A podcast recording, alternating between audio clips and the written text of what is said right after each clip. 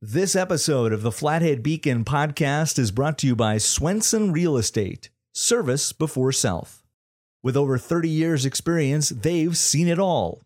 Contact Jeff and Lorena today at 406 253 0033. That's 406 253 0033.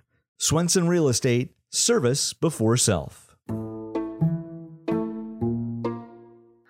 Hello, and welcome to the Flathead Beacon podcast. I'm Andy Viano. In just a few minutes, I will be joined by Brian Bebb. He's the executive director of the Glacier Queer Alliance for a conversation about the two year old nonprofit he leads and what his reaction and the Flathead Valley queer community's reaction has been to bills proposed by local lawmakers during this legislative session that specifically target transgender youth. Brian spoke last week with my colleague Tristan Scott for this week's Beacon cover story called Community of Inclusion about the efforts local advocates have undertaken to support LGBTQ, transgender, and non binary individuals. Tristan's story delves into a lot more than the conversation you're about to hear, including details and context on the bills being proposed and interviews with a pair of local faith leaders who have taken the lead on supporting the LGBTQ community, something that comes in direct conflict with one of the religious justifications some legislators use for promoting their beliefs. And stick around later in the show when I'll run through the biggest local news stories from the last seven days that you may have missed. First, a reminder that all of the work we do at the Flathead Beacon, including this podcast, is made possible in part by the Beacon Editors Club. Members of the club contribute as little as $5 a month to keep our work going, and they qualify for some great perks too. To join the club or learn more, visit beaconeditorsclub.com. All right, it is my pleasure to be joined today by Brian Bebb, the executive director of the Glacier Queer Alliance. Brian, thank you so much for making time to uh, come up here and chat with me. Yeah, thanks for having me.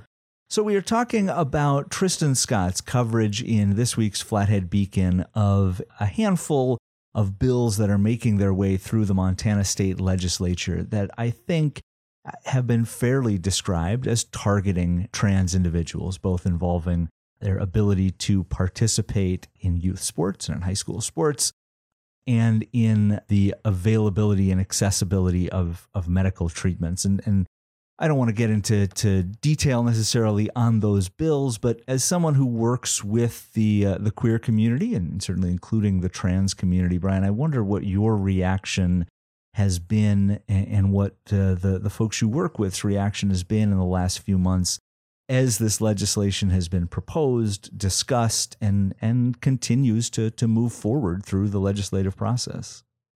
Yeah, it's been a real mixed bag of of responses and emotions.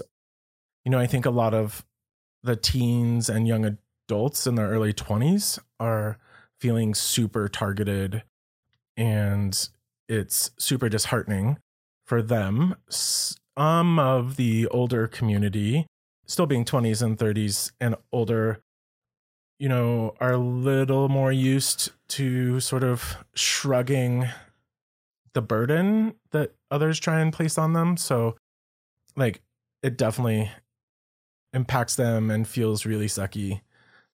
But they also have the logic and the experience to know that in theory, these should not be able to pass the Montana Supreme Court. In addition to what's happening on the national level, these should not like take hold long term. Now, that being said, we also didn't expect them to stay alive this long either. So there is mounting concern about what the near future is going to mean in in terms of the legal aspects also our community knows and glacier queer alliance has really worked on connecting to other groups and resources not only here in flathead valley but across the state and despite what's happening in, in legislature we are seeing a lot of support for the lgbtq and specific tr- transgender and non-binary folks coming from our community you know, in the valley and statewide. What what are some of those programs? Because I know there there's one that's gone around to a number of local businesses who've been able to to sort of publicly show their support for the LGBTQ and, and transgender non-binary community. What programs are out there? What form has the support taken that that you have seen in the last couple months? Sure. So there's a, quite a few state level organizations. Uh, Montana Human Rights Network is one, um, and they have coordinated with other agencies and legislators to create easily accessible, actionable items. And so they've done a lot of work to get people to email and call legislature and just voice that they think this legislation is hurtful and wrong. And that looks what that looks like is 4,000 or more individuals writing per day. And then the proportion for and against these bills is strongly skewed towards the against urging, you know, by like four to one. So there's a lot being done vocally. MHRN then also worked, uh, I believe, in conjunction with Pride Foundation. Pride Foundation runs a list of businesses called Open to All Montana. And they just reached out to all those businesses and asked if they could list them as vocally opposed to the legislation and that was produced and is accessible on mhrn.org's website. Really, Glacier Queer Alliance's take is that we want to support those actions and really enforce that local support network. So we are undergoing some outreach and partnership potentials with a lot of these businesses that have been vocally in support just to give those groups and our community access to each other, you know, in those variety of ways they support. So I wonder how important the fact that local Flathead Valley businesses have been supportive is because of the fact that some of this legislation, in fact, much of this legislation has been proposed by legislators from the Flathead Valley and, and supported not entirely, but in large part by uh, by other members of our legislators that have have gone out to Helena. I mean, what does it mean to folks who who maybe feel targeted by people in their own backyard to also see that in that same backyard there are people who are are are strongly supportive. It's it's really uplifting and I hear reports from both community members and people in those organizations just report back like hey uh, since we started supporting we've had a lot of people come in and say thank you and you know vice versa like hey i'm good to know glad to know that this service is being provided by someone that's that's supportive and i don't need that right now but i contacted them and thanked them. So those connections are being made in the community and it's it's being supported a lot in the make your voice heard through your dollars kind of movements I want to go back, Brian, to something you said earlier about maybe the the generational gap in how people responded to this, where people in their teens and early twenties maybe a little bit more caught off guard, and some older folks, not to put words in your mouth, but maybe less surprised that that not only would this legislation be proposed, but this sentiment be out there. Because I think regardless of what happens down the road in you know whether these get signed into law or whether they survive legal challenges. Clearly, there is a portion of the the legislature and and hopefully a minority, but a, a portion of the greater community in Montana that is is saying out loud, we we don't welcome you. We are we are not, you know, we are we are not supportive. What can that older generation do to be reassuring, to uh, be supportive, or or is there anything to to say to folks who maybe right now are scared or are feeling unnerved by by what they've seen going on in, at the state level right now? Well, there's there's a lot in that. so generationally, first off, the teens and and 20 somethings are are a lot more fluent and comfortable with social media, which is a double edged sword. In a lot of regards, they have a stronger understanding of their identity than older generations did sooner.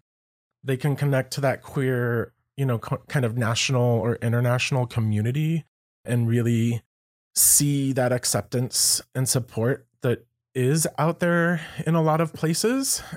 And then the double edgedness of that is that they, in social media, you can sort of create your safe queer Twitter or your queer Facebook, even, you know, um, you have a lot of control.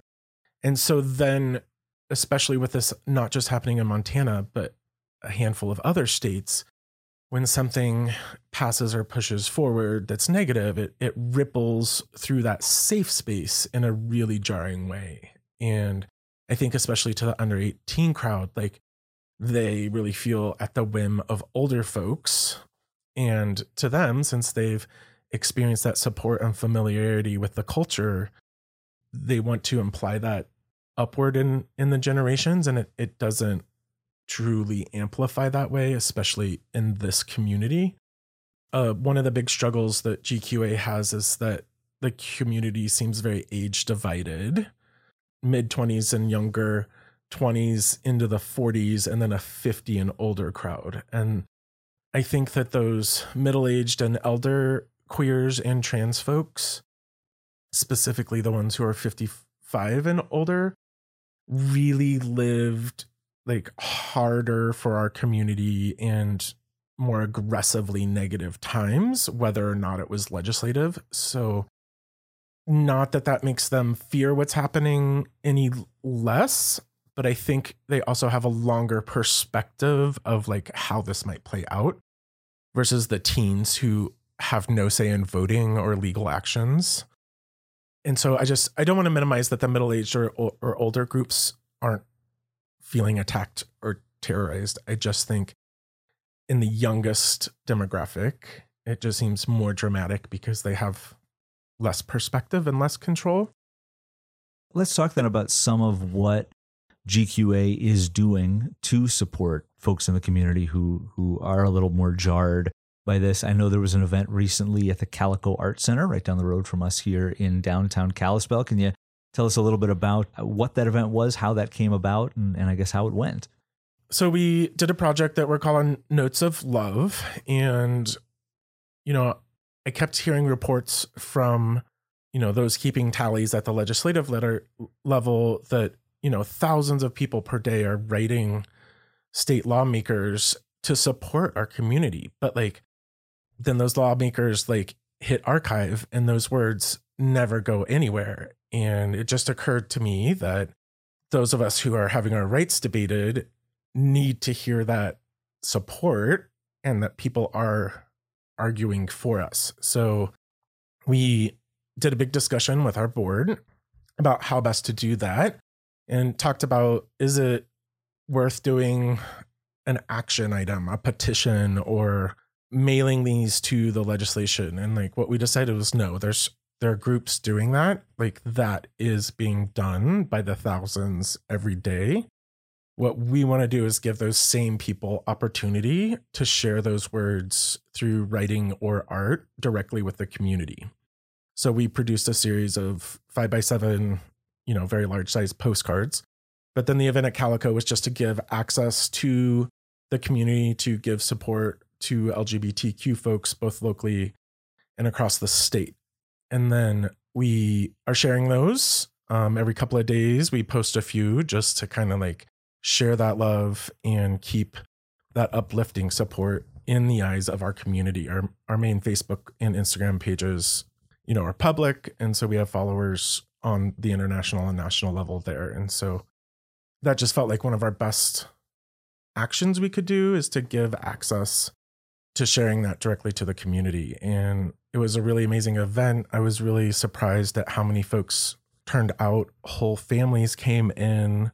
Some teens on their first date made it part of their first date to come, you know, make cards of support.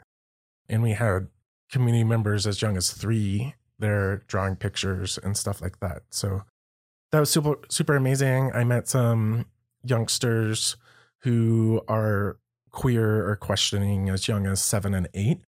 And to me, that was really amazing to see that they felt like they couldn't vote, but they could share their love and encourage other people. And so uh, not gonna lie, I cried several times that day. and I, you know, feel a little affected just talking about it. But we do hope to include those in like a photo album that we can have at events for people to flip through. And it's something that we're looking at continuing at other events as we go forward.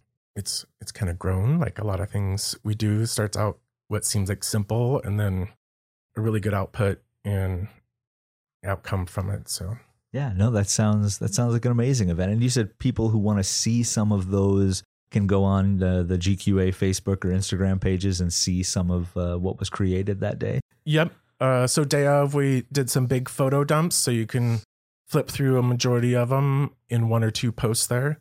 But we are, as we go forward, a couple times a week, we'll release some just to keep them fresh and give focus to the individual pieces that were created. So and I believe as well, I, I, said be remiss if I didn't say that there's a, an array of those cards. Actually, is the cover of of this week's Flathead Beacon, so you can see some of those there too. If folks go out and pick up a uh, a printed copy of the paper, or even jump online. Well, Brian, I will let you go here in just a minute, but before I do, anything else, anywhere else, folks can go who either want to show their support or people who are in the LGBTQ community that want to find out more about what GQA is doing or what other resources are available out there for them? Yeah, so they can always reach out to me at our info at glacierqueeralliance.org email, regardless of whether they're just looking for information or looking to connect with other community. We do so Facebook is one of our better ways to connect. We have a public page that's super accessible and we do a lot of education posts and sharing of action items on that. And then we do have a variety of private groups that are directed at you know special interests like games or you know different social crafts uh, and then we also have a transgender and non-binary group that meets regularly. But you can ask to join those.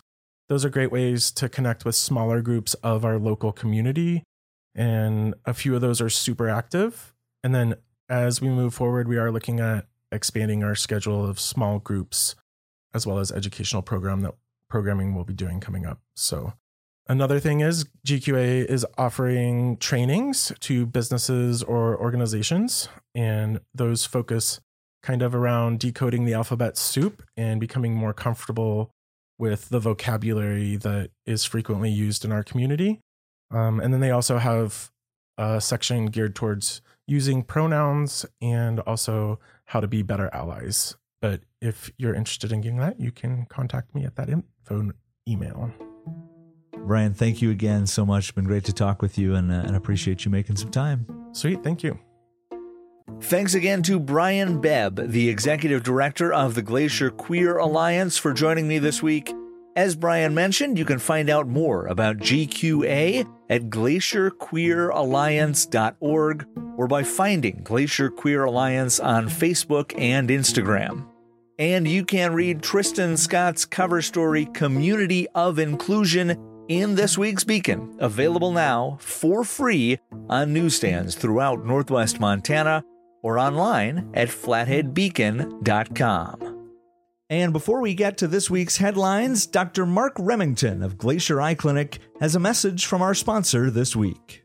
I've known Jeff for probably around 20 years. Very good friend of mine. He's helped me both personally and professionally in the real estate market. He is super ethical, super knowledgeable. He's prompt, he'll return your calls, and he'll steer you in the right direction. As a friend, he's been service before self. Contact Swenson Real Estate at 406 253 0033 today. And now, here are the biggest stories from the last seven days as of 10 p.m. on Tuesday, April 6th. Glacier National Park announced last week that it will be implementing a ticketed entry system for Going-to-the-Sun Road this summer, making official a decision that has been bandied about by park leaders for years as visitation of the park has steadily grown. Beginning May 28th, visitors hoping to access the park's famed thoroughfare must have a pre purchased $2 road ticket in addition to their park pass.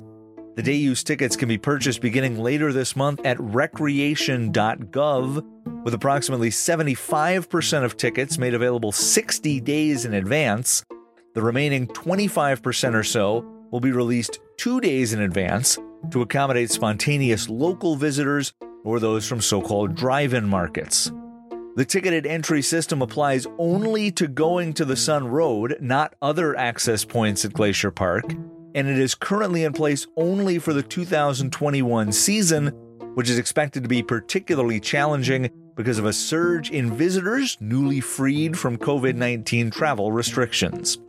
We talked on this podcast about what was then a proposed ticketed entry system just two weeks ago and you can go back and listen to that episode on the road to a record year, wherever you're listening right now. In other news, Senator Jon Tester stopped by Kalispell last week to promote the nearly $2 trillion American Relief Plan he helped vote into law last month.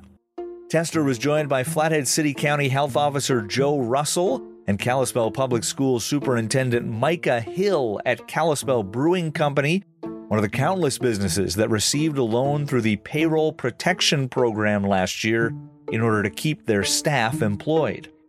The so called PPP loan program was extended via the American Relief Plan, which also calls for roughly $20 million to be delivered to Flathead County and another $5.95 million to the city of Kalispell, money that will be used to continue to fund the community's response to COVID 19 including the ongoing vaccination efforts that have thus far led to more than 15,000 Flathead County residents becoming fully immunized, according to the latest state data. Elsewhere, a 30 year old Browning man pleaded guilty in federal court to a grisly murder on the Blackfeet Indian Reservation more than a year ago. Jason Avery Matson admitted he killed an unidentified man who visited his trailer in March 2020, leaving the man's dismembered body to be discovered in a remote area of the reservation. Matson later called law enforcement to admit his involvement in the crime, but when officers came to arrest him, he took a woman hostage and threatened to kill her as well. Matson, who also pleaded guilty to felony kidnapping, will be sentenced in U.S. District Court in Missoula in June. And finally, the South Kalispell Volunteer Fire Department will be asking voters to approve a new operational levy next month in an effort to construct a new station for the fast growing department. The new station would be located on property donated by the family that owns Gardner RV and would cut response time for residents along the so called Airport Road corridor, according to Fire Chief Chris Yurkis. South Kalispell currently has just a single fire station on Willow Glen Drive in the eastern end of the district. The volunteer department covered 500 calls in 2020. Ballots for the levy will go out in May. That is our show for this week. Remember, you can read more about all of these stories and catch up with the latest breaking news for free on our website. That's flatheadbeacon.com. Until next week, thanks for listening.